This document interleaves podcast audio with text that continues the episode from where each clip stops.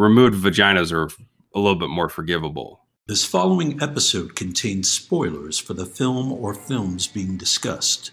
You have been warned.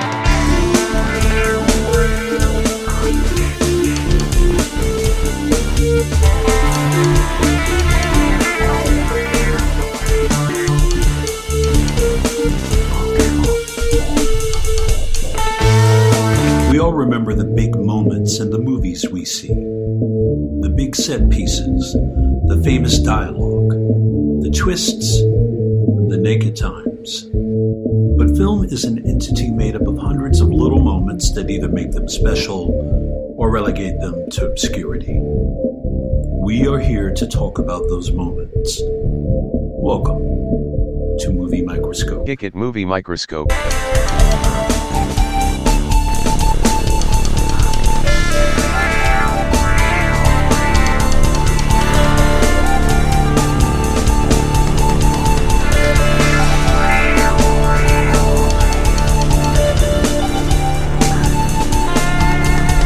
Today's episode is The Wolf of Snow Hollow. Ladies and gentlemen, welcome to the latest movie microscope. My name is Nick Nunziata, and I am your gracious host. Alongside me, the wet, wild, sudsy, swirling, midichlorian laden Justin Waddell. Justin, how are you doing today? I'm okay. I woke up with a little bit of uh, um Uh oh. some congestion. Uh oh. Uh oh. I guess that answers my next question. What? Are you dodging COVID? Hopefully. Yeah. Hopefully. It might just be dust mites. You never know. Maybe some allergies kicking up. Yeah, but are the dust mites dodging COVID? That's a good question. Yeah. I have no idea. How about you? Are you out there dodging? I'm dodging like a fucking sweet one. Yeah. You know, I got my shit on a swivel. I'm like, uh, man, it was funny because I was uh, I was at the Publix the other day, I think Friday. I was in the frozen foods aisle, and COVID rolled up like a Dakar droid, and and tried to unload onto me. And Dodged. that's what I'm saying is it's getting harder out there to dodge COVID. Yeah, I made my saving throw. And um, I don't know if I'm up to the task. Yeah. A little out of shape, closing in on 50. I don't have the reflexes I used to, you know. But you seem confident. You seem like you, you yeah. know. Oh yeah. I mean, you know, and I'm, I, you know, I'm risking it. I'm out there. Got a lot of Mhm. responsibilities that involve me, you know, maturating out into the wild. Right. You know, I just, I'm just, you know, I got my mask, I got my wits about me. I got a big uh, can of uh, industrial strength Windex, Yeah. everything I need. Yeah, that is good. So you you you take the Windex with you and just wipe down surfaces. Is that what you're saying? No, no, I, I saw a movie where I. What about MacBook Pros? Are those two? I, I- I saw a movie that told me that that was the cure for everything. So I just been one of my favorite, one of my favorite movies. Are you bringing up already my big fat Greek wedding? Yes, Oh my goodness. and I will not name a number, so don't worry, we're safe. Did you ever treat yourself to the sequel that came out over No. a decade later, I think? No, You didn't dip back in? no. Although I did one of the first interviews with uh, the two leads of that movie when they were. Nina, what's her name? were Vardalos Yeah, she's like a writer and a director, writer. and then Jim Corbett. Actors. Or is it Jim Corbett? John Yeah. Corbett. John Corbett. Yeah, I did those two. They were proud of themselves. Um, glad I did it. Glad I used that time. Pro- produced by Tom Hanks's uh, wife, Rita. Rita Wilson. You know, and, and I imagine I imagine Tom Hanks was in there helping produce. I don't know. Was he? Was his name on the credits? I don't think so. I think he was out there doing his, you know, being a successful actor. I don't know. He wanted no part of that. He's like, yeah, you just pursue your cute little side thing. It's not true. I think he later directed a movie that that woman wrote. The woman that wrote um my big fat Greek wedding, the star. Okay. Remember he he did some movie where he was like some guy that went back to college. Julia Roberts was in it. Oh, that Larry Crowne? Yeah, I think she wrote that as well. I never saw that because I try not to see movies that are called Larry Crowne. It featured a pre Freddie Mercury, Rami Malek in this. Hopefully they were they were playing him to type as a freakishly looking person. His career is on the upswing. Nick, gonna zoom in. Okay. So, guys, it's the movie microscope. It's a show where we zoom in. We watch a film through the specter of time and we cataclysmically chastise ourselves through the rainbow and we drip down into the into the ether, and we are moleculized, and we we watch a film with a set of super eyes. yep. And when uh, we've watched it, we, we we hover above each other and determine which moments make or break, and we share them with the likes of you. So if we were talking about below her mouth, we wouldn't be talking about the scene when Natalie Krill invents a unicycle during a 69 event. And it gets me hard just thinking about it. And she rides that unicycle out of the room post sex. We talk about the little moments, of which there are a super ton in today's movie. Justin, what's it called? The Wolf of Snow Hollow. A recent film. Yeah, it came out this year, Nick. This is a 2020 movie, I believe. If you can believe that we're doing something so recent. Yeah, I, It was, uh, I it was I a have movie released during the COVID days. Yep. Although it was obviously filmed quite a while ago. I don't know about quite a while ago. Well, Robert 2009 Forster was alive. 2019. Well, he just died a few months ago, right? He died like the week after. I mean, the Breaking Bad movie came out. Maybe he died before. Did he? Maybe I can't exactly. No, he died remember. like the week after that came out. Did he? Yeah, or like the day after it came out. I want to get back to the movie you mentioned, but below her mouth. Yeah, Never heard of it. Please give me a little. it's an erotic film. Okay, Uh, I haven't seen it. but you know who stars in it? Natalie Krill in this. Who is who is Natalie? Is it like a, uh, a Cinemax like type? No, it's a it's a foreign film. It's actually I think critically acclaimed. But it was funny because I see that I'm scrolling through in hotels and I Mhm. see that movie, or I'm at home and I'm scrolling through Directv and I see that movie's name and I'm I get it mixed up with the movie that I think Guillermo produced or something. Yeah, What didn't he do a movie called like Below Her Eyes or Below Her Mouth or Into the Woods with Her Face or something? Oh, below her mouth is like a movie that you'd have to. I'd be like, can you be more specific? You know, Yeah. There's a lot below that area. yeah. Um, maybe it's talking about you know her hip or her, Hmm. her you know big toe. Episode Or- 301. At least you put it far into the distance. I'm excited to do an erotic film. I wouldn't have mind have minded if you bumped that up a few notches. Well, you know what's funny is I was scrolling through the stuff that was on sale on iTunes, I believe, or Mhm. just through iTunes. I'm sorry, through Apple. What do you call it? Apple, whatever. Apple TV Plus or Apple Plus. Yeah. And uh, I forgot they did a sequel to Nine and a Half Weeks. I think I kind of remember. this. This is true, right? They actually did. Mickey Rourke and Angie Everhart. Oh shit! Mickey Rourke came back, so he just he switched out leading ladies. Is that what's what happened? Angie Everhart. Well, we have to do it. I mean, We should definitely do them back to back. yeah, I I remember watching nine and a half weeks, and the only thing I remember watching or from it was their refrigerator scene. Remember, they're like feeding each other food out of the refrigerator. Yeah. And some of it winds up in her. I, I don't know. I can't remember it. No, I think it's just they're smearing smearing it on each other. He's got Cool Whip, popsicles, It's Kim Basinger, yeah? eggs. Throws a hot pocket on her belly. He sprinkles green beans all over her hair. Yeah. And she's like, Lego my ego. And he looks down. And sure enough, he's got his grip going out. He keeps like he takes string cheese and he just kind of whips it across her, her Right. thigh, and and he keeps going. Is this this is hot, right? This Yeah. is you're, And- you're, this is hot. And then he, Right. does, he he he sprinkles a whole bunch of sesame seeds down her back and does a line like Coke. Just snorts the sesame seeds off her back. Right, and uh Yeah. he does. You know how like your your uncle used to pull a coin out of her, your ear. Yeah. He does that with a broccoli. Right. And he know. does a swirly with his own juices and some magic shell and it hardens on her nipples. I meant Brussels sprouts, not broccoli. No. I, mean, oh. I flipped them. I Yeah. flipped them. Yeah. My punchline would have been so better, so much better. But then you killed it with magic shell. Did you ever mistakenly put magic shell in the fridge? oh yeah. Ruins it. Yeah. Yeah. You think it'd be? it? You think you'd have to put it in there? Ruins it. You know what's funny is they'd really be onto something if they could find something that hardens on ice cream and tastes good.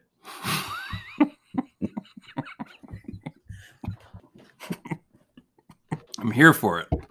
I'm here for Magic Shell getting taken out. Um, I did have one more thing to bring up about the fridge.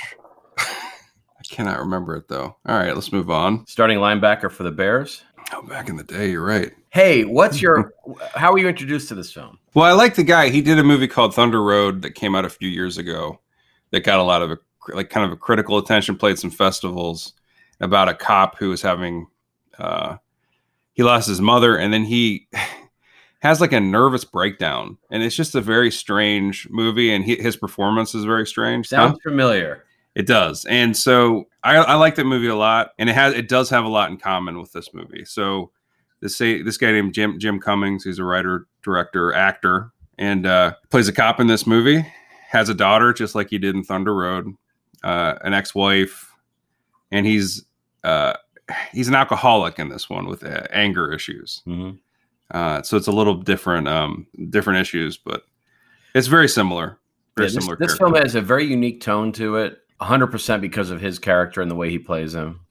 exactly. So it's funny because it's kind of a ripoff, a little bit of his previous film, but I mean, those film, these films aren't like any other movie, so he's allowed to kind of rip off himself. Why not? You know, it's funny. We have this bizarre, like, new breed of auteurs and filmmakers that are out there that I wouldn't say are 100% effective in delivering crowd pleasing, wholly successful stuff. But guys like, what is it, Mason, Macon Blair and him. Right. And um, uh, there's some, like, there's a handful of these guys. Uh, the guys that did The Endless, Yeah, yeah. um, they're interesting. They, I don't know if they if they have the, what it takes to become the like the next big names, but I really like this crop of people that are doing their own thing, sort of on the on the on the smaller side. He seems to fit into that. Yeah, yeah, and I love that movie, The Endless. By the way, those guys are interesting. They actually do have a bigger budgeted movie coming out soon with uh, Anthony Mackie. They did that June, right, or whatever that April, right? They did do that. It's a spring. It's called Spring. Spring. That's right. It was a knew it It's was a good, good monster movie. But they do have a. But anyway, this guy though, he, this movie, I, I did a little back, I did a little research on it because we talked about the budget of it when we talked earlier, and he only had two million to make this, and I think it looks pretty good for. Um, and that's another reason he says he stars in this movie is because he's not really an actor uh, by trade, but he said if I could, if, if you know, like um, an actor came up and wanted to be in it, like Sam Rockwell, he would love it, but he doesn't have any money, so Uh, there's a word for he's that. in it. There's a word for that. What? Horse shit.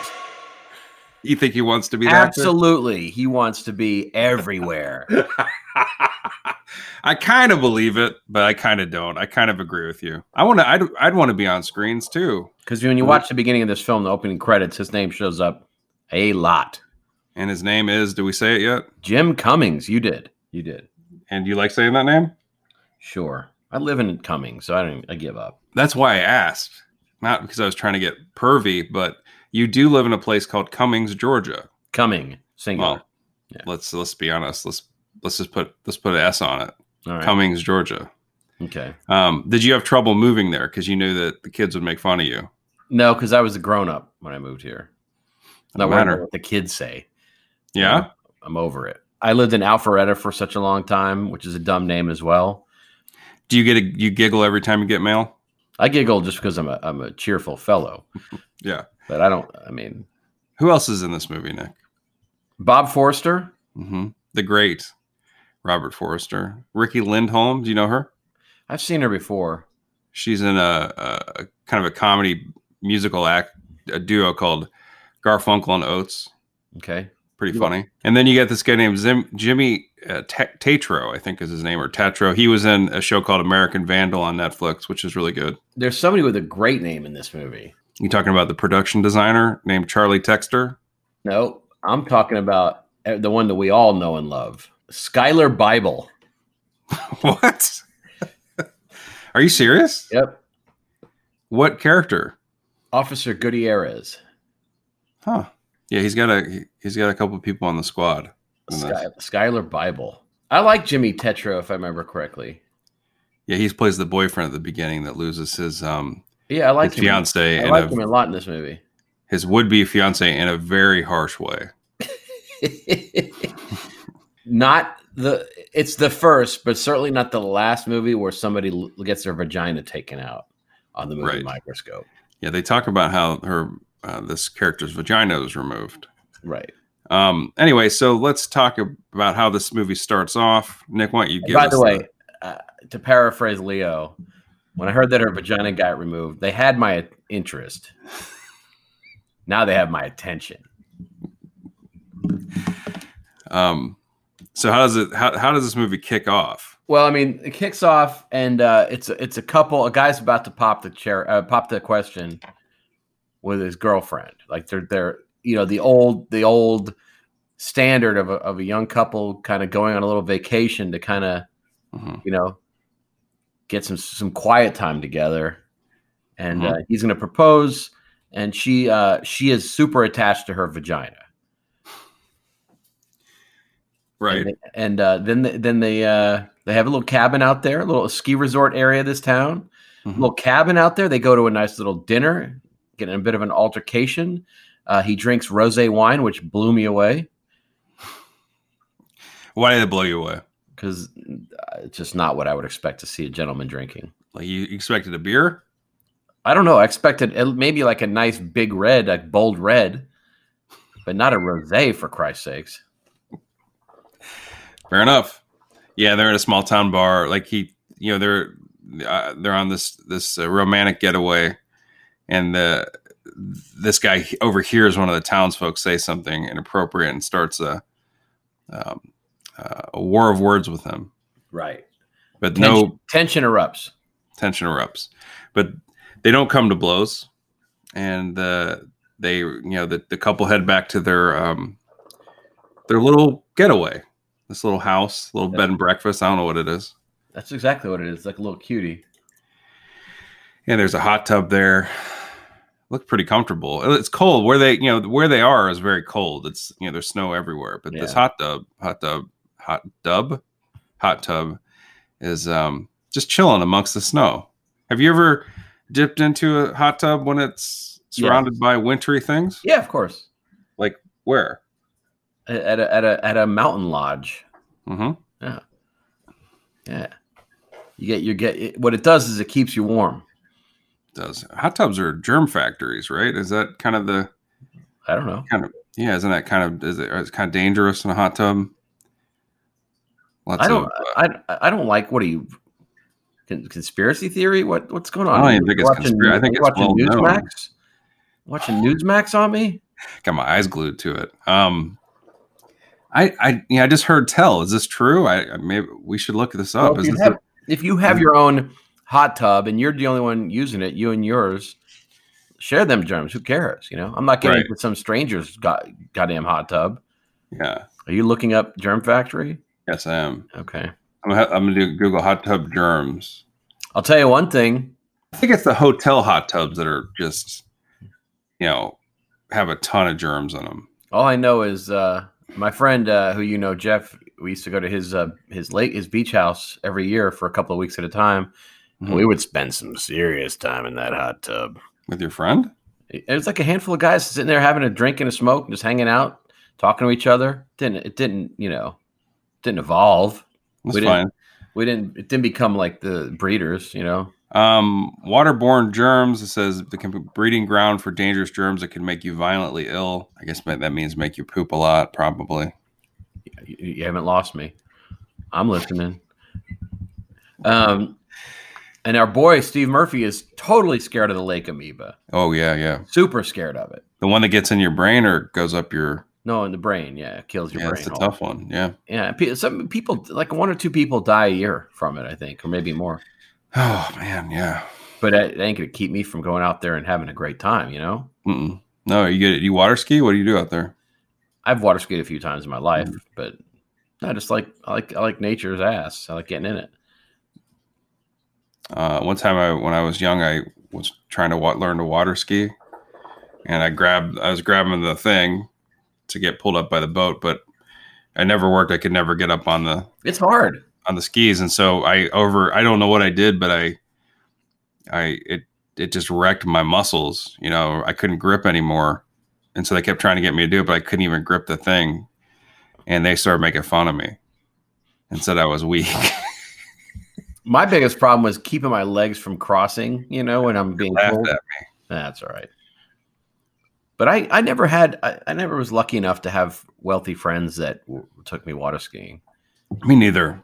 It was like one of the few times I ever, I never, I go to now come to think of it, I don't think I ever successfully water skied my entire life. Well, this is um, going to be your renaissance. You're going to have, you're going to be a late bloomer. I am thinking about buying a kayak. Kayaks are great. I, mine's been used twice. You have one. Yeah, I've had one for like five years. It's been out twice. What color? Orange. Of course. Although one of the most one of the most zen moments of my entire life happened on it. Seriously, Okay. I took it to uh, Lake Lanier, which is a giant lake here in, in, in Georgia, and I was by myself, and I had um, I had some fishing gear, and I had my little waterproof thing. I had a little cigar, my phone, all that, and I was in this kayak. And normally, Lake Lanier is super dangerous. It's actually one of the most dangerous lakes in the country for deaths and drownings and all that. Okay. And there's a lot of boats that aren't paying attention. So it's sort of dumb for a guy to be out with a kayak. And usually you just stay around the edge of the water. But there was nobody out there because it was overcast. And I- so I went out to the middle of the damn lake and a deluge came. So I am in the middle of the lake and rain is just coming down. And I couldn't hear. All you can hear was the rain. It was so beautiful. I mean, the way I was just out there. I mean, it's already soaking wet, so it didn't matter. But the the the, the lack of sound. You know, like have you ever um, parasailed before? When No. you okay, well, when once you go up there, when you get to a certain height, sound goes away, and you're just up there and you're looking down and you can't hear anything. That's what this was like. And with the rain everywhere, and I'm in the middle of this lake, and it just felt it was transcendent. You loved it. I loved it. I, I stayed out there for like an hour, just you know, and, and the way that my kayak was, I wasn't have to, I didn't have to worry about it getting filled with water and being in trouble or mm-hmm. anything like that. But man, it was great. And then I and then I eventually went when I got to shore, getting it out of the water filled with all the water in it was not the easiest thing. It was I'm sure. very heavy. But yeah, I, I would I would recommend anybody to try that if they ever get a chance, provided How do you uh do you have a how do you just put the kayak on top of your how do you have an attachment? How do you get no, it? it, it fits. If well, I used to have uh, an Equinox, and I would just put down the, the passenger seat, and then I would just it would fit all the way Shove down. the kayak in there. and my new car is super long. I have three rows of seats and a And you could do that. yeah. yeah. so I could put a kayak and another kayak and you in it. But um, you should put you should put a kayak in the passenger seat. Put your arm around it. yeah. Do you ever get one? Do you ever was your kayak an actual like plastic, or did you blow it up? Because sometimes you can blow up a kayak. my friend ha- has a blow up one. He loves it. But then it blew it blew away. It exploded on him. Hmm? He was bragging on it. I was almost bought it. I was on Amazon, and then it became unavailable. He was always bragging on this thing, how easy it is, and then it blew up while he was on it. He's he survived, but yeah, I got a hard, I've got a hard one. Zoom in. I wish could, could we just talk about kayaks? No. so this is a movie that you and I both liked, but it's hard to talk about. So like, so we talked about the beginning. They're in the oh, hot Did tub. you buy it or rent it? I rented it. So, folks, if you want to watch this movie, it can be rented or purchased on iTunes for up to fourteen dollars. Yeah, it was on sale a couple weeks ago, so I imagine it would go back down to nine ninety nine soon. And there are extras. Did you watch anything?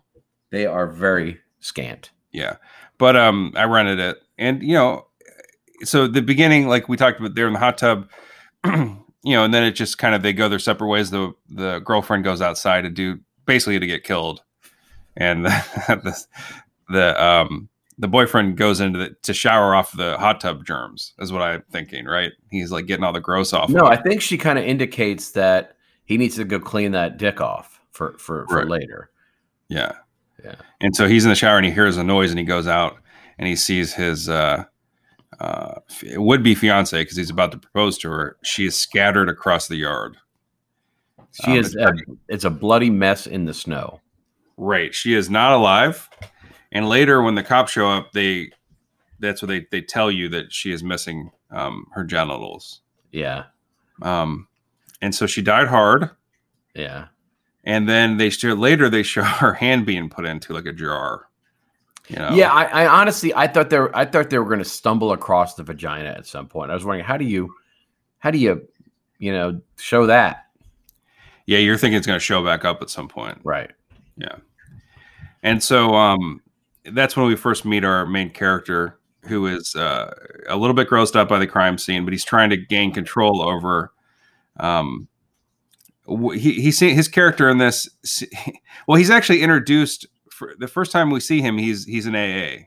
He's talking about how he's an alcoholic, Mhm. but then at this crime scene, he's also trying to take control of the crime scene. Um, and his uh, coworkers aren't as serious as he is. He's trying to take control of everything throughout this movie. I know, unsuccessfully. Yeah, Uh, I kind of liked the little group of uh, of cops. Mhm. There's a nice little dynamic there, and it's, Well, it's almost it's it's it's sort of like Club Dread in a way, or something like that, where it's. I mean, the balance is a little bit less towards the comedy, but it certainly Right. has this like very light, heightened tone when it comes to all this interaction. Yeah, I mean, all the comedy comes just from his his character is kind of like a bull in the china shop a little bit, right, or or something. So he's he's he's definitely the focus of this movie, not the werewolf. you know, the werewolf is really almost causing less damage. Although we do see, like, I was very happy that in the second attack sequence, Mhm. we see the creature full on. Right, it's very nice. It's a very nice shot. It's really cool. It's the photography in this is, is really nice, and it's you know it's it's Right. good that they didn't adhere to the old horror movie trope because then once they do that, I think it makes it easier to watch the film because you're you're not waiting with bated breath to see the creature. It just becomes about the story at that point. Yeah, I think a lot of times in werewolf movies, werewolf movies, they're always the reveal's always pretty disappointing.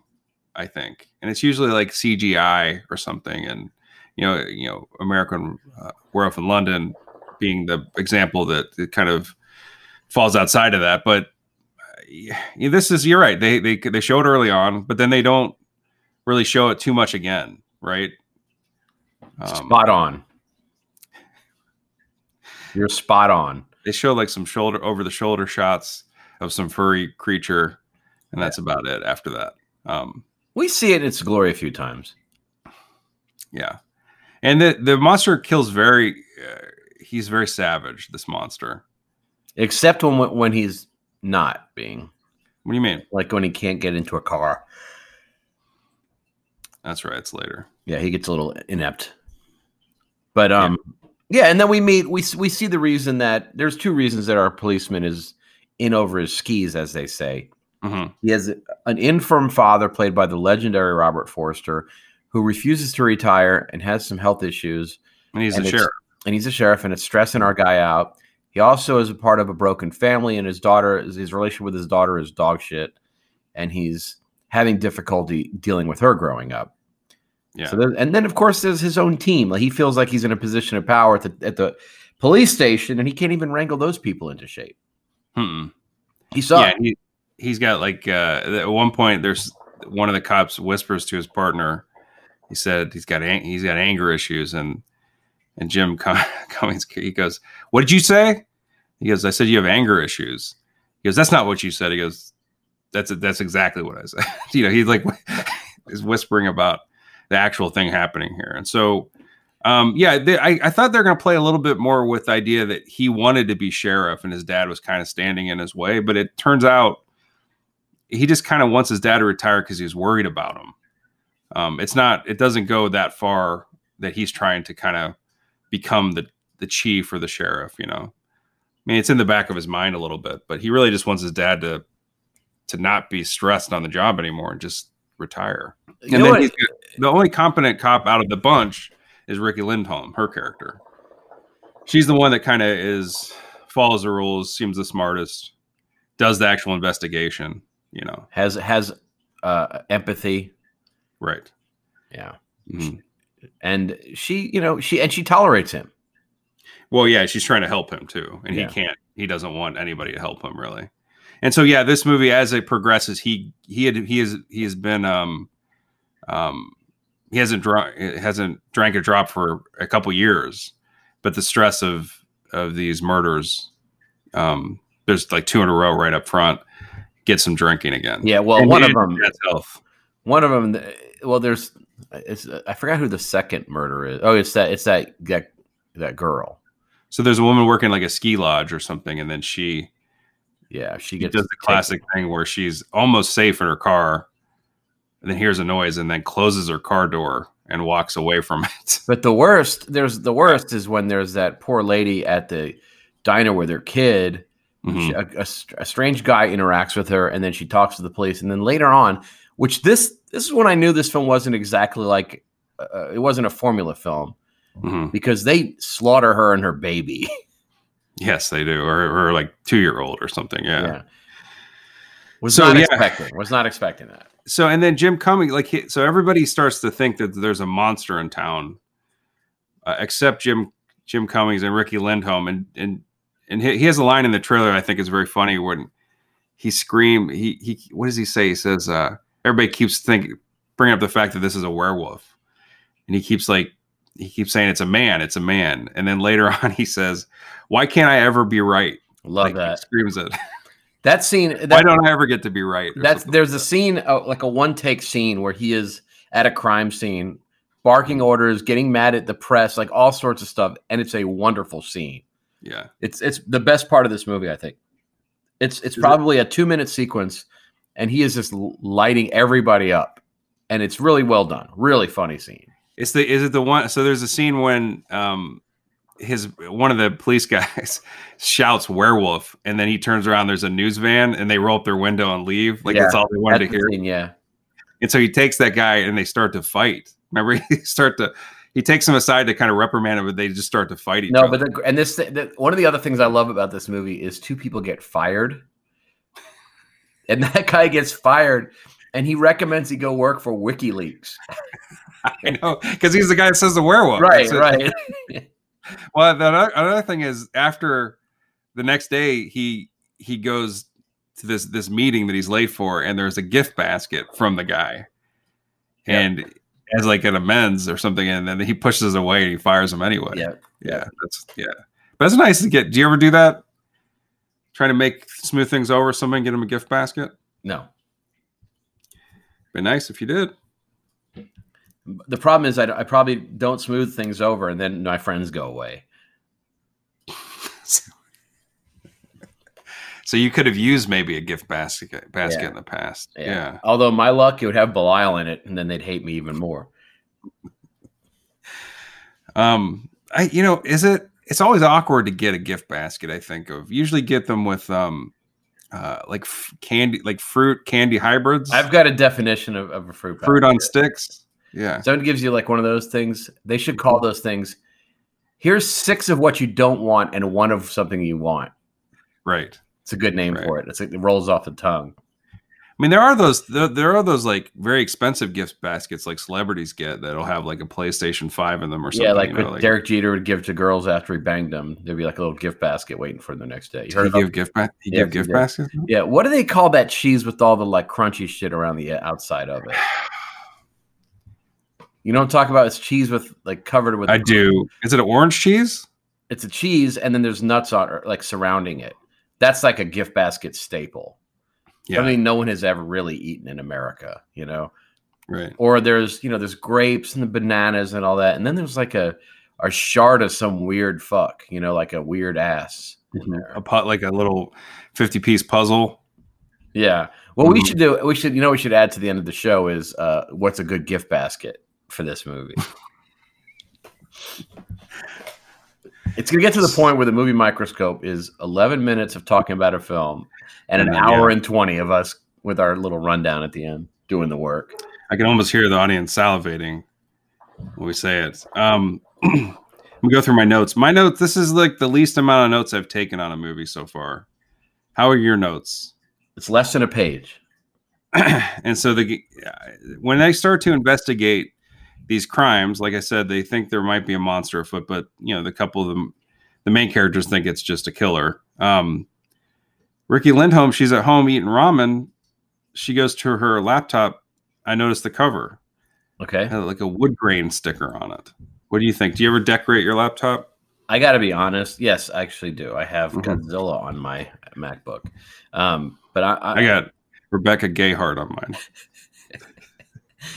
um, I don't want to ever watch her eat ramen ever again. Riki Lindhome? Yeah.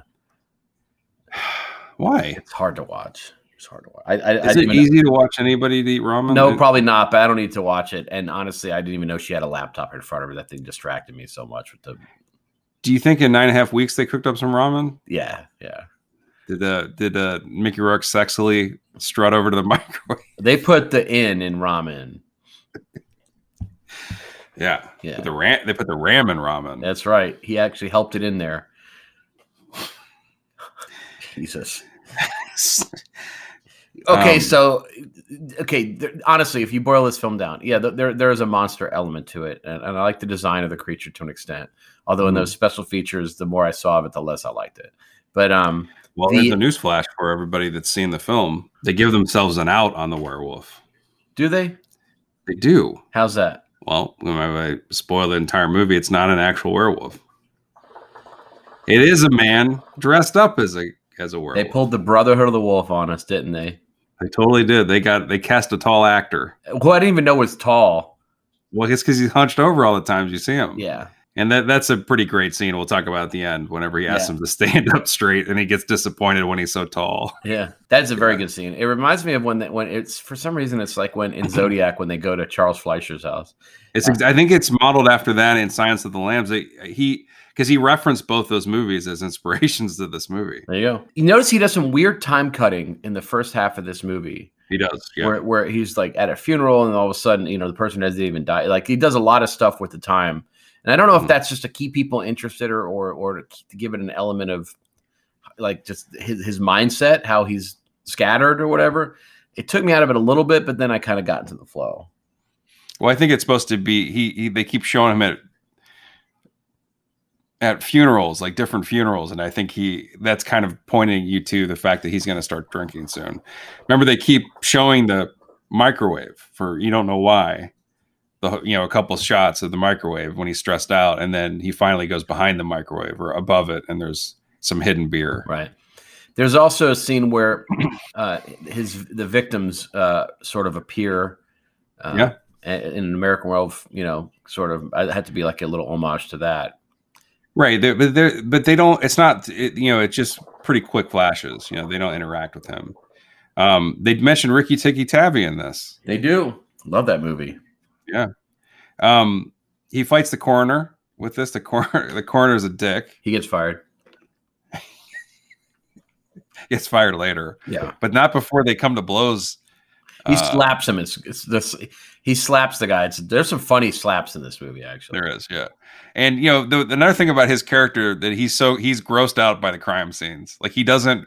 Anytime anybody's talking about in too too much detail about how fu- how fucked up the corpses are, he winces. Like he, did, you know, there's a scene where he pulls the his sheet of, of the like the third victim up, and he's just he like screams like he's just he can't handle the gore, Yeah, um, which I thought was pretty interesting. he does a lot of weird stuff with his lower jaw. Did you catch that?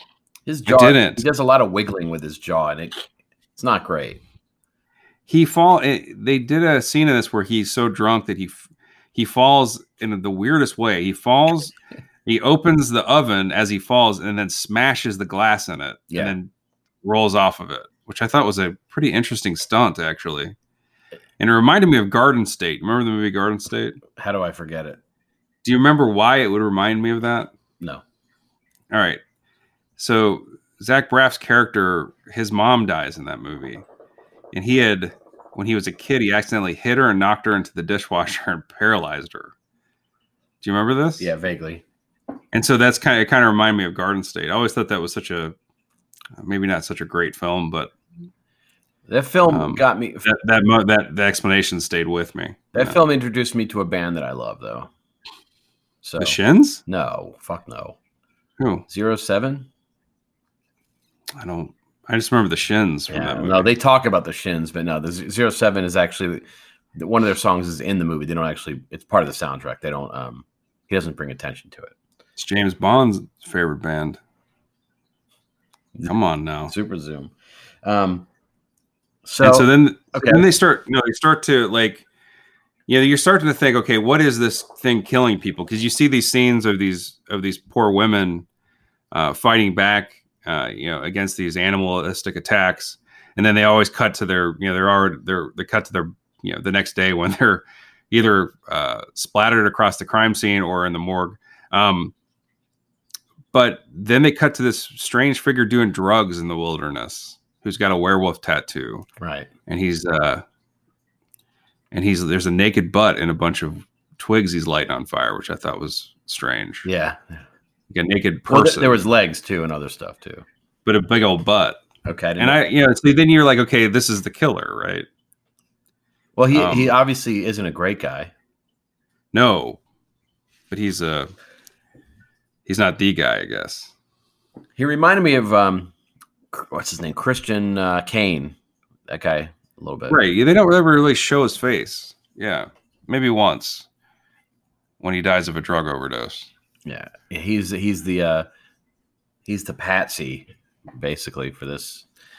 You know, and and He and, is. and obviously the, it becomes less about the mystery. There's it, it's funny because the film veers between ultra ultra silly, truly uh, like effective emotional stuff Mhm. and some really interesting slapstick stuff. The milk scene in particular got me good. Right. So his eventually his daughter gets attacked because she's out making out with her boyfriend in a car. The werewolf uh, almost kills them, and he stops it. But um, yeah. So then he finds out that the what that the his daughter's been taking pictures of herself sending to this guy. So he drunkenly.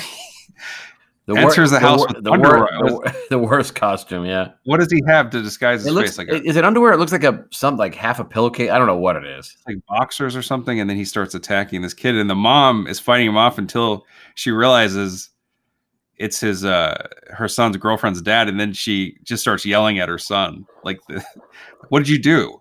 You know, why is he here? You must have done something horrible." Doesn't he get pepper sprayed? he does before that before she realizes who he is. She she maces both him and her son. Yeah. And then there's a scene where he goes to the fridge Mhm. and pulls in. He's doing. He's got to be doing a Bruce Campbell in some of this stuff. Like the scene where he throws himself into the oven is sort of Bruce Campbell esque, and when he throws Right. the milk on himself, it's it's very Jim Carrey or, or Bruce Campbell esque too. The way he does it, so over the top, but funny as hell. I think that's effect. I think that's actually a tactic too. Whenever you've been maced, I think if you put milk in your eyes or something, it- right but helps. but not that was that was he, he- that was a lot of eye milk Oh, I agree with you. I'm just saying. I think that's Yeah. actually based on some kind of, um, some kind of thing. Yeah.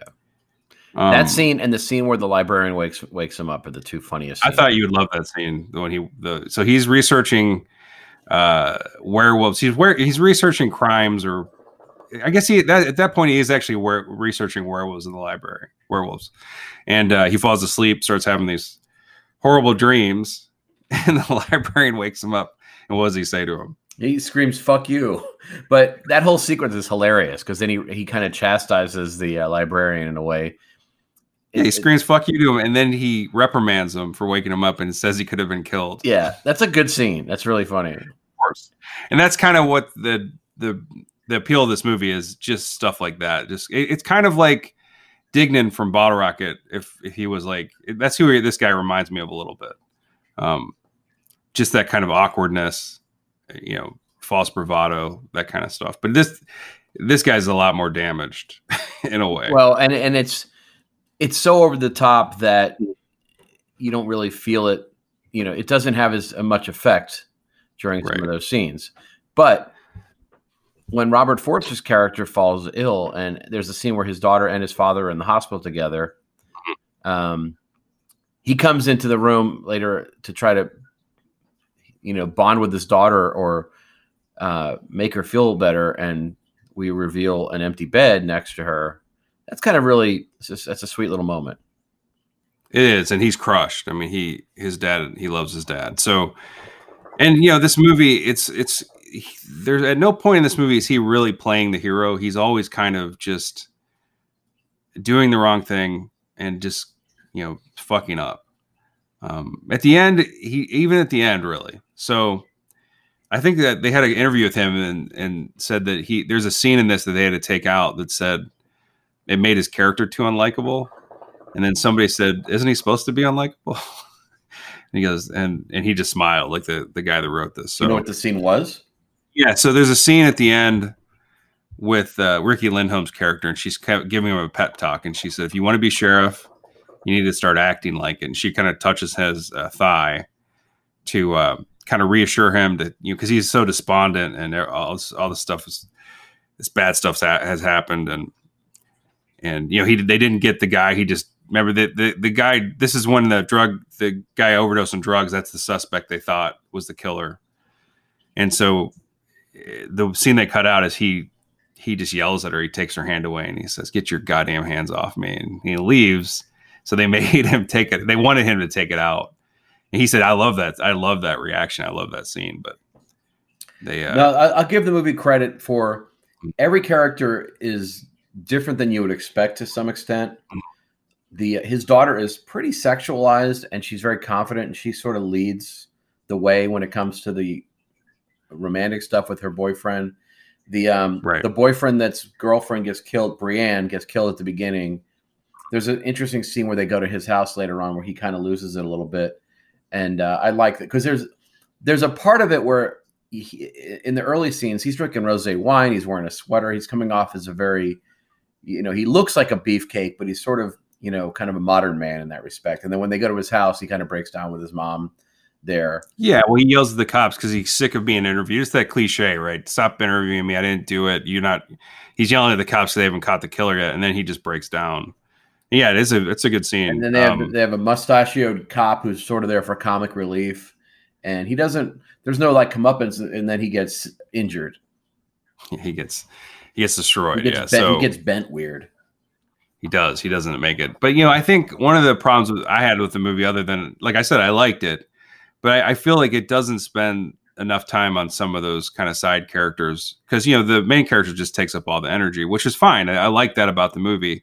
It's just that there's a couple moments like with the killer at the end that you're kind of like, you know, they could have built his character up a little bit, and at the end, it's it's almost like you feel like you're just getting introduced to him for the first time. He's like in a lineup earlier in the film. You know, I think the movie the movie, if I remember correctly, it was like an hour and 18 minutes when the credits started rolling. Is it? Is it? Yeah, it's pretty So- short. I, I think I think he I think there's an element where it, it would wear out its welcome. At, you know, I would have I would have liked for a little bit more of the wolf stuff and the Yeah. kind of the kind of tacked on thing with the taxidermist being this guy who dresses up and doing this crazy shit. Uh, Yeah, that's the it- killer, It yeah. happens, it happens kind of late, uh, Mhm. and and it's it's a it's I like that scene. I like the scene too. I, I feel like I just wish they would have planted like some, you know, they, they had him in some scenes before, but they didn't highlight him, which is on purpose. I imagine it just kind of at the end, it just I think it kind of loses a step because they didn't do more with this character. I think it depends on what it really wants to be. Does it want to be a mystery? Mm-hmm. Because I don't think I, th- I don't think. I don't think it does. Yeah. Yeah, it doesn't. So you said you want to talk about that scene though.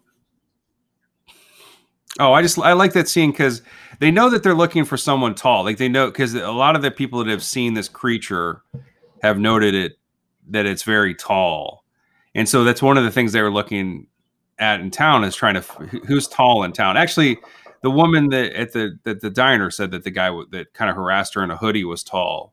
Remember, she called the police because he weirded her out Right. she ends up dead later. But um, so they're looking for someone tall, and that's what I liked at the end. He's just kind of giving evidence back to people that they suspected. Like he's he's that's he's going through this shore of um, just giving evidence back to victims or people that they were investigating. And the last stop is this taxidermist.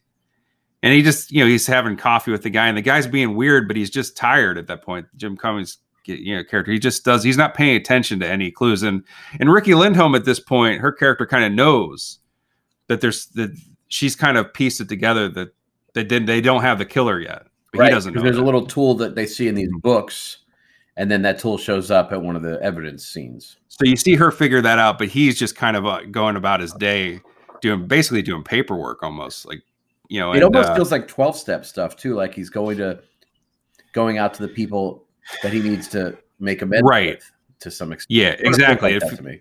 It does. I think it's supposed to feel that way. So he ends up at this. He's tired. He's the guy wants to talk to him about the murders, and he just doesn't really want to talk about it. And he's not picking up on any of these like these clues that this guy's putting off some these weird vibes.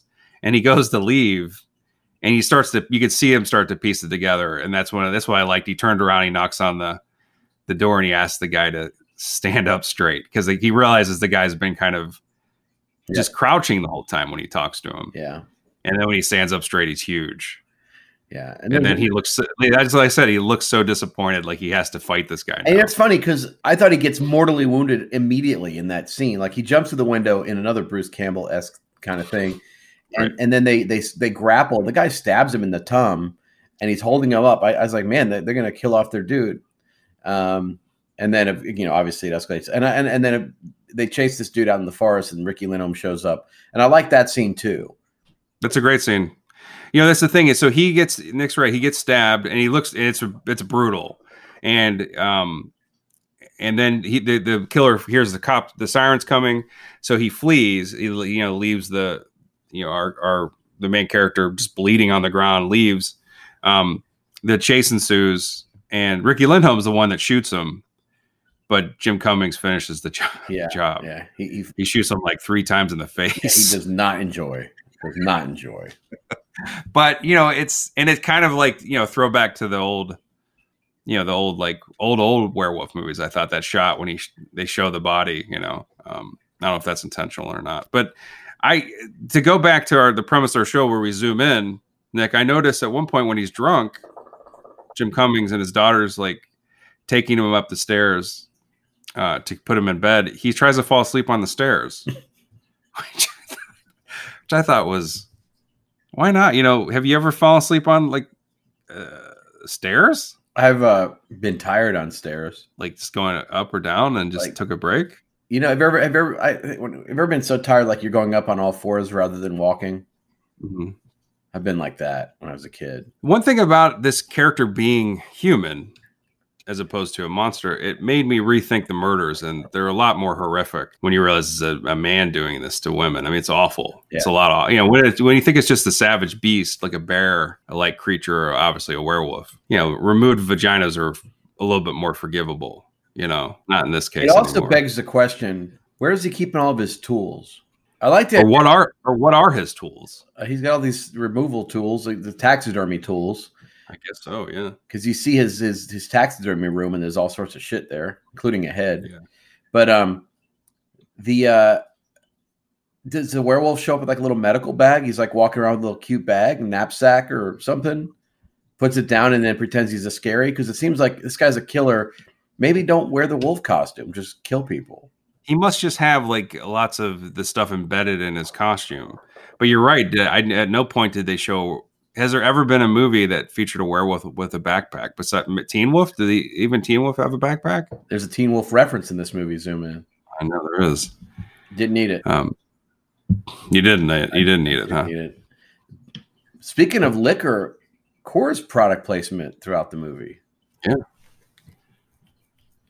Yeah. Which is not really liquor. It's So at one point he takes out his tooth, of course he does. And it reminds reminded me a little bit of Mad Dog and Of Glory. course, of course. We just did. We just zoomed. Had a tooth removal scene. Yeah, I don't know why his tooth came out. Was it a stress? So it's- stress. when his tooth came out, I started to think, are they trying to let maybe hint at the fact that maybe he's the killer? Did you ever think that No, that he might be the killer? no, because remember the scene where he he's shooting at the werewolf. So yeah, I know, I know that, but I before that happened, I wondered if maybe they were kind of setting it up that he was Because he was acting like a crazy person throughout. right, but that would have been awful. So I'm glad they didn't go down that route. See, I like the idea of maybe there still is a werewolf, hmm and that guy was dressing up as one, but there really was one too. This is a, also the well, hey, the sequel, right?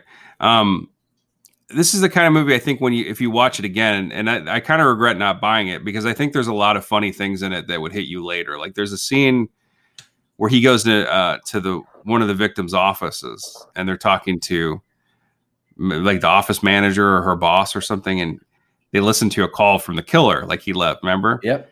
and he just you know riki lindhome is asking her actual questions and he's over there like correcting like he listens to the message and he starts correcting the guy's grammar and then he just unplugs the phone and takes it with him Yeah. like it's like it's evidence or something Yeah.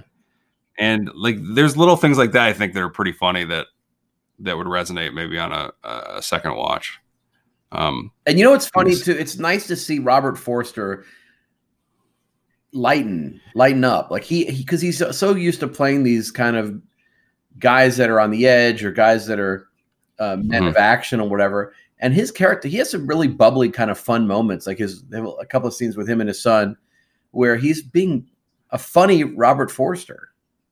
Yeah, he's like bickering about him, talk, talking about how his condition isn't too bad and Right. downplaying his health issues. Um, yeah, and it's one. I think I don't know if it's his last movie or at least one of his last movies, obviously. Um, but one of a kind guy. I mean, he was he was so great and stuff. Legend. So, Absolute legend.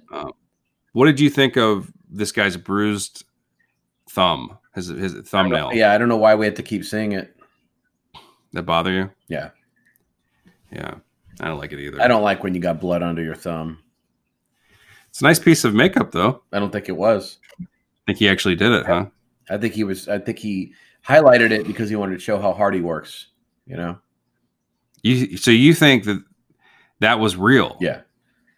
I think he heard himself doing a stunt or doing whatever, and he's like, "Man, I'm a, I'm, so, I'm I do everything in this film. I even have a th- blood thumb." You know. He probably That gave is himself a makeup credit for that shit. We're gonna have to figure out if that's one thing we should have figured out ahead of time. Was that a fake nail or the real thing, real deal? Is there any IMDb trivia for this movie? There's two entries, and they're not worth reading. Okay. Kind of fun. I like this movie. I, I, I'd recommend it, but it's also a movie I think that they kind of bill as a horror movie if you watch the trailer with some co- comedic elements. But it's really more of a character thing. I think people might be disappointed if they're looking for a, a horror film. But pretty good though. Recommend it. You know, it would be a good name for a horror film. Hmm. Below her mouth. Yeah, that would be good. All right, let's do the work, man. All right. So you're at the tattoo parlor. I love that term, parlor. It's such a cute word. When you think Is that your favorite uh, um, Twitter alternative as well? uh, you think of like the best is pizza parlor. Yeah, So cute, it is Uh, cute. and it's it's misleading, Ice cream parlor. right? Yeah. What other parlors are there? Oh man, that's a great question. Mhm. There aren't. Is it does it go to salon at some point when it gets non-food? Like what what's the what's the dividing line? I don't know. Yeah. Why not pizza salon? Why not ice cream salon? Why not hair parlor? Why not call a whorehouse an intercourse parlor? Yeah, well, um, maybe some have Yeah. So you're there anyway, and at the uh, tattoo shop. his needle yeah. is wh- whisking around, and he's begging you. He's pleading with you to finally let him ink your skin because you're sitting there and just looking at him, and just Right. the he's using electricity on that little buzz machine, Mhm. and you've been just like, you know, you've been pulling a tantric waiting exercise with him. What are you gonna get put on your body?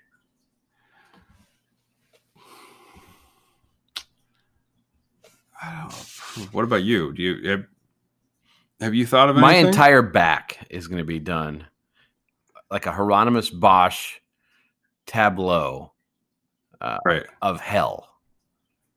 Oh wow, yeah, yeah, yeah. I know you're talking about. Yeah, it's just hell everywhere. Well, that's the yeah, and so it, it's the flames, and there's minions, and there's all sorts of weird creatures. And at the bottom of hell, at the mm-hmm. bottom, we see all the victims, like they're all down there with Robert Forster, and they're like they're just all sitting around. They're like sitting in a in a semicircle, Right. you know, just waiting. Yeah. That's it. It, it opens We're- up an ass load of questions when people see me in the in the buff, and they're like, first of all, why did you commit this amount of? This is like a you know twenty thousand dollar tattoo, and then why is why is Robert Forster at the crest of your ass crack, sitting bow legged? The best is the tattoo artist as he's working on you and like the horror music starts playing in the background. And he starts looking and he realizes this would be your third Robert Forster tattoo. What's his obsession? Yeah, I got medium cool on the knuckle. And I got, you know, and the weirdly enough, I've got his character from his character his I've got his character from Firewall on my knee. Episode Firewall? Episode one thirty four. He's in Firewall Oh yeah, with uh, Paul Bettany and Vince Valouf. and, and Bob Patrick. you and I have talked about this movie earlier.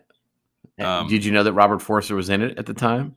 I did not. I who's the who's the wife in it? Who's Ford's wife? Virginia Madsen. is she? How do you know so much about this movie? I watched the trailer for it today. After we talked about it, So now I was just looking at Robert Forster's. Uh, you know, I was thinking about it. I was like, what movies does he have out there that I haven't watched in a while? And then I saw Firewall, and it was like everything had kind of come full circle for me as a person. I love it. So my tattoo, I'd say I'd I'd come ri- I'd be right after you. This guy do his Hieronymus Bosch, and I'd be standing in line.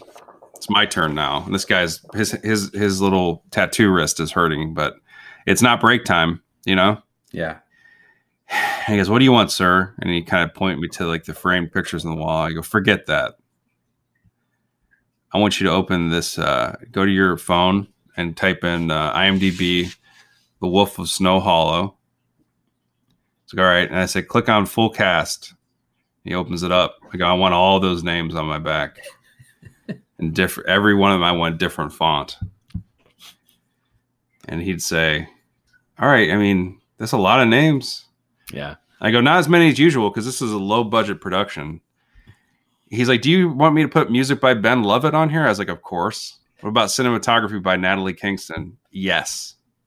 Everything. And then, and then uh, you look, and there's another tab on his browser, um, and it was he is gonna go get his GED because he fucked up. what do you mean?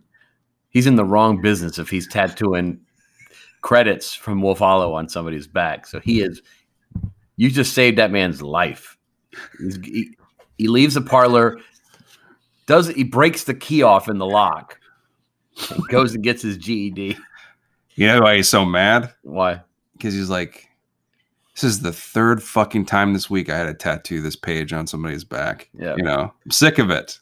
I've gotten good at it, Yeah. but I'm tired of it. Yep. So yeah, that's what I would do. So you've been given the financing to do a sequel to The Wolf of Snow Hollow. Well, I spent some serious money. Yeah. Yeah, I went and got some famous actors that are in their prime, and uh, did a sequel to this. Yeah. So I want you to look at the movie marquee: Ice Cube, Natasha Henstridge, Jim Cummings, Wow. Wolf of Mars. So they're on Mars. Mhm. Big Daddy Mars is nowhere to be found, but the wolf shows up. So our team is forced with Jim Cummings, who somehow wound up in space, to take on this existential threat. Mhm. And sure enough, then Big Daddy Mars shows up and he teams up with the wolf. So it's our three heroes against the wolf and Big Daddy Mars on Mars. Jason Statham could not be reached for comment. What was Ice Cube's name in the movie? It was like Rampage Furiousness or something. He's got some fancy name. That's it. Okay. Pam Grier in there. Yep. Chloe, what's her Clea Duvall. Clea Duvall. Yeah. New, new, fresh, fresh director. She's uh, got a new movie coming out. Good for her. Clea Duvall. Beheaded in that film. I was, she's not in this. Beheaded in. Um. Uh, there's a beheading in this film. Yes. And a vagina-ing. Right. Yeah. So did you ever see this movie? Like, um, it's kind of based on Fargo. This woman that in Fargo, Steve Buscemi's character hides that money in the snow, like all the money in a briefcase in the snow, and he puts like a ice scraper to market. Remember, that's like a famous. So there's a an action. This is a movie based on this, but it's based on a true story. This I, I think a woman from Japan came went to and try to find that money like it was a real like a true thing. Like try to find that like it was buried treasure. And so I would do the same thing, except it would be. Uh, and that woman ended up passing away. By the way, it was like a very strange story. But I think that they did a movie on it. So I'd do the same type of movie, except they'd be looking for the lost vagina. you know, in this film. And I could and, and I could see why. hmm Yeah, because it uh she she needs it. She did. I think it'd be great if uh, they do find it at the end, and then they have a smaller tombstone next to her tombstone. And there's more flowers on that one, sadly. That's right. Well, I mean, Mhm. so you have been added into the feature. Oh man. Yeah, you're in there. Yeah. What what shape does your role take in this movie? I'm a rival taxidermist, Oh yeah. except I'm not involved in murder, but I am weird. Uh, so what I've done is I, I ca- you know I've got all these animals that people bring in. Mhm. I capture my own, and I have just hoarded them. I've got like a bank vault of animal, you know. So what I've done is I've taken all these cute d- destroyed beings, and I've created like a chitty chitty bang bang machine. It's just it's all animal. It's a, it's an animal jalopy. Oh wow. Yeah. Yeah. I putter around town in it, you know. So I'm you see like I've got like, you know, I've got fox tires, like just ti tires made of little f- fox meat, and you know the windshield is actually the retinas of everything. You know, it's just this cute machine. You know, every single part is made from dead, hmm and I ride around in it, stinking ass and just smiling. You know, like wisp. You know, I eject a, a, a CD from like the ass of a deer. You know, I do know. yeah. Mhm. I shift gears with like a foot, the foot of a or the hoof of something, you know. Yeah. Glove compartments made out of a squirrel, you know. Right. I, I get a flat. I get a flat of one of the fo- you know this tires made out of foxes, and I have a jack made out of the the femur of a of a moose. You know, I crank the car up, you know, and I and I change the tire with another meat that I've got. You know, it's great. I'm fucking freaking out. Well, you're freaking out everybody in town riding around your animal vehicle and your animal car. Is it like a big car? Yeah, it's a full size. Yeah. You fit a kayak in there? and there's a there's a bumper sticker that says if you can read this you're too close Why would it, what would why what would be the bump the reason for that bumper sticker? Just so you have a normal bumper sticker? exactly it just brings yes just so they know that it's it's a it's street legal Oh, I see. Yeah. You- would you have a vanity plate, like a vanity license plate? yeah What? I'd say uh, i was great in action jackson So I'd be my character would be uh, uh I'd work at the fire department. I'd be a fireman. okay those, So are the, be be- the- those are the best people that work there So I'd be at the fire station as all this stuff was happening, right?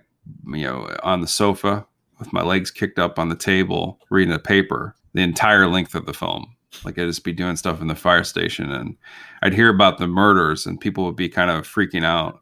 But I was like, oh, the body's on fire? no Is there eh, are they aflame? Are they aflame? I get like panicked. Are they af- are they burning? And then someone would say no. I'd be like, all right, and I'd just go back making some coffee. yeah Yeah. I wouldn't get involved, Nick. yeah and they wouldn't just keep, have to. what they do is they keep cutting back at your candy crush score and your guy is a he's he's limiting out man he's killing it and uh you know like the they, they cut from the police sirens to me dusting the sirens like you know windexing them using your windex to make them you know just keeping everything spick and span in that in the, the fire station So you've been given the financing to do your own product tied into the Wolf of Snow Hollow, mm-hmm. a big one. Could be a theme park, could be Yeah. whatever. Yeah. I've got hy- hydraulic milk. so it's a milk carton that has a uh, you know it projectiles the milk out when you open the cap. It's like a super powered, like Right. a like like a fire hydrant speed. Like you blow your face skin, like you're like Rambo in the shower. You know. Mhm. Actually, that's that's that's it says on the on the bottle. It says you, you know the Rambo shower model. You know, oh yeah yeah of course so you open up and the milk just completely is you.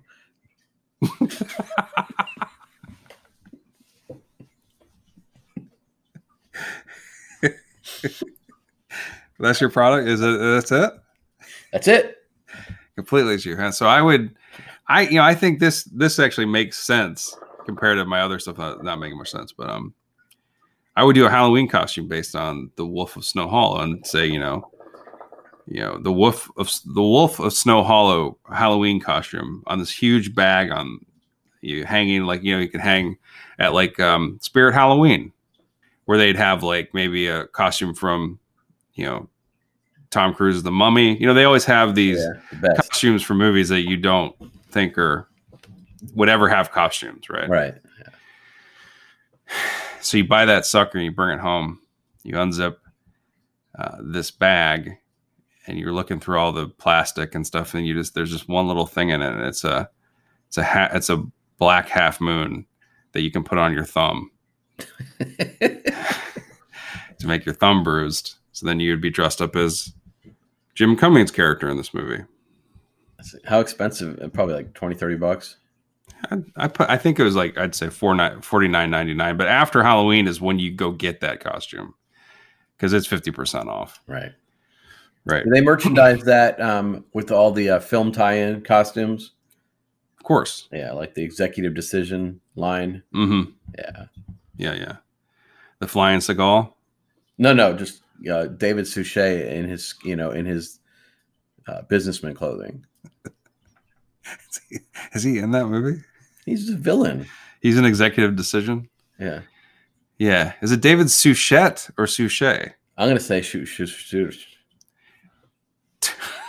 TV's Pro Row. Yeah. So if you were to add a post-credit stinger to the Wolf of Snow Hollow, what would it be? Mm.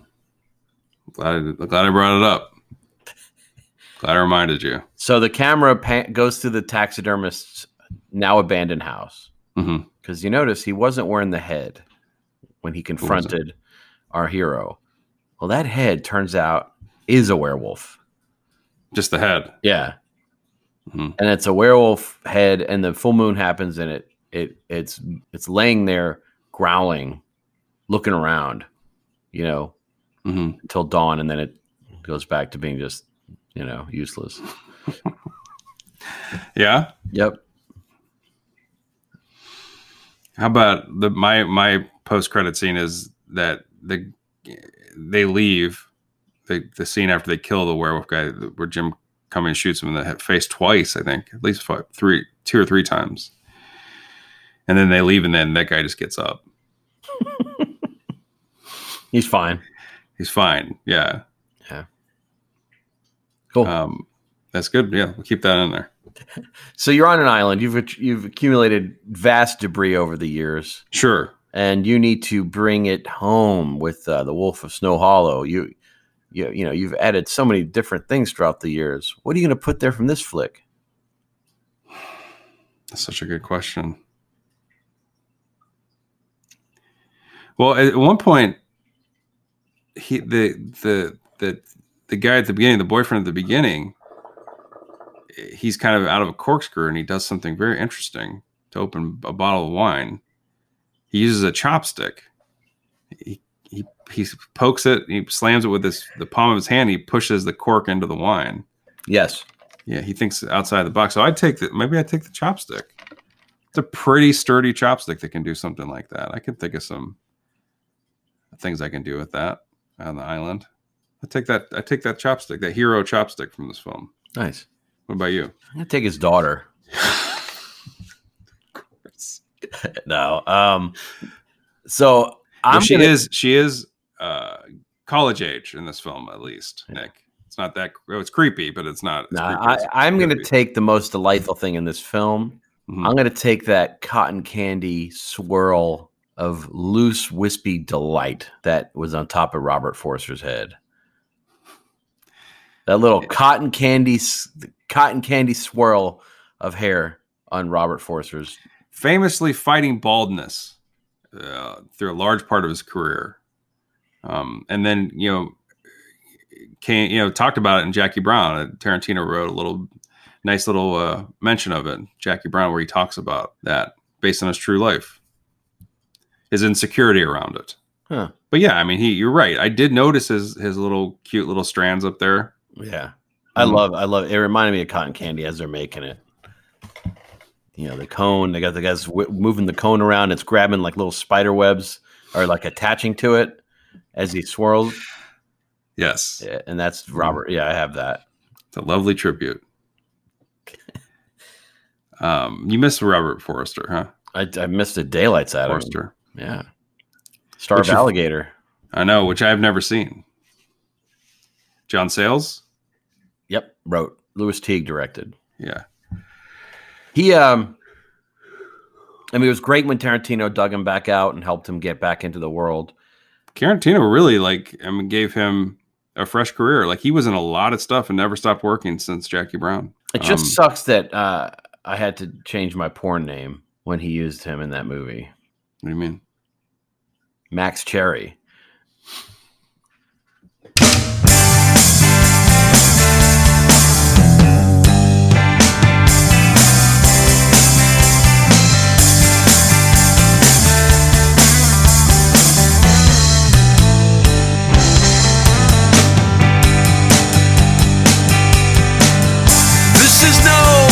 Time for celebration. You gotta keep it on ice, baby. In the meantime, we'll ride this Thursday. I'll pour you a drink from their sherry cask. The wolves fed me, but it's not the same. Their howls approximated my name. But it's all a game and I'm the game. They still haven't ate and I look like a steak. I've got an open wound and it's leaking. This drink will help. I hope it'll help. The fire's preaching for them to stay away. So let's have a sip, a mighty old sip. The wolves spared me, but it's not the same. Their howls approximated my name. But it's all a game and I'm the game. They still haven't ate and I look like a steak. This is no time for celebration. And if the weather doesn't hold, I'm a goner. I'll just lean where the pain doesn't hit me and pour you a drink from this sherry cask.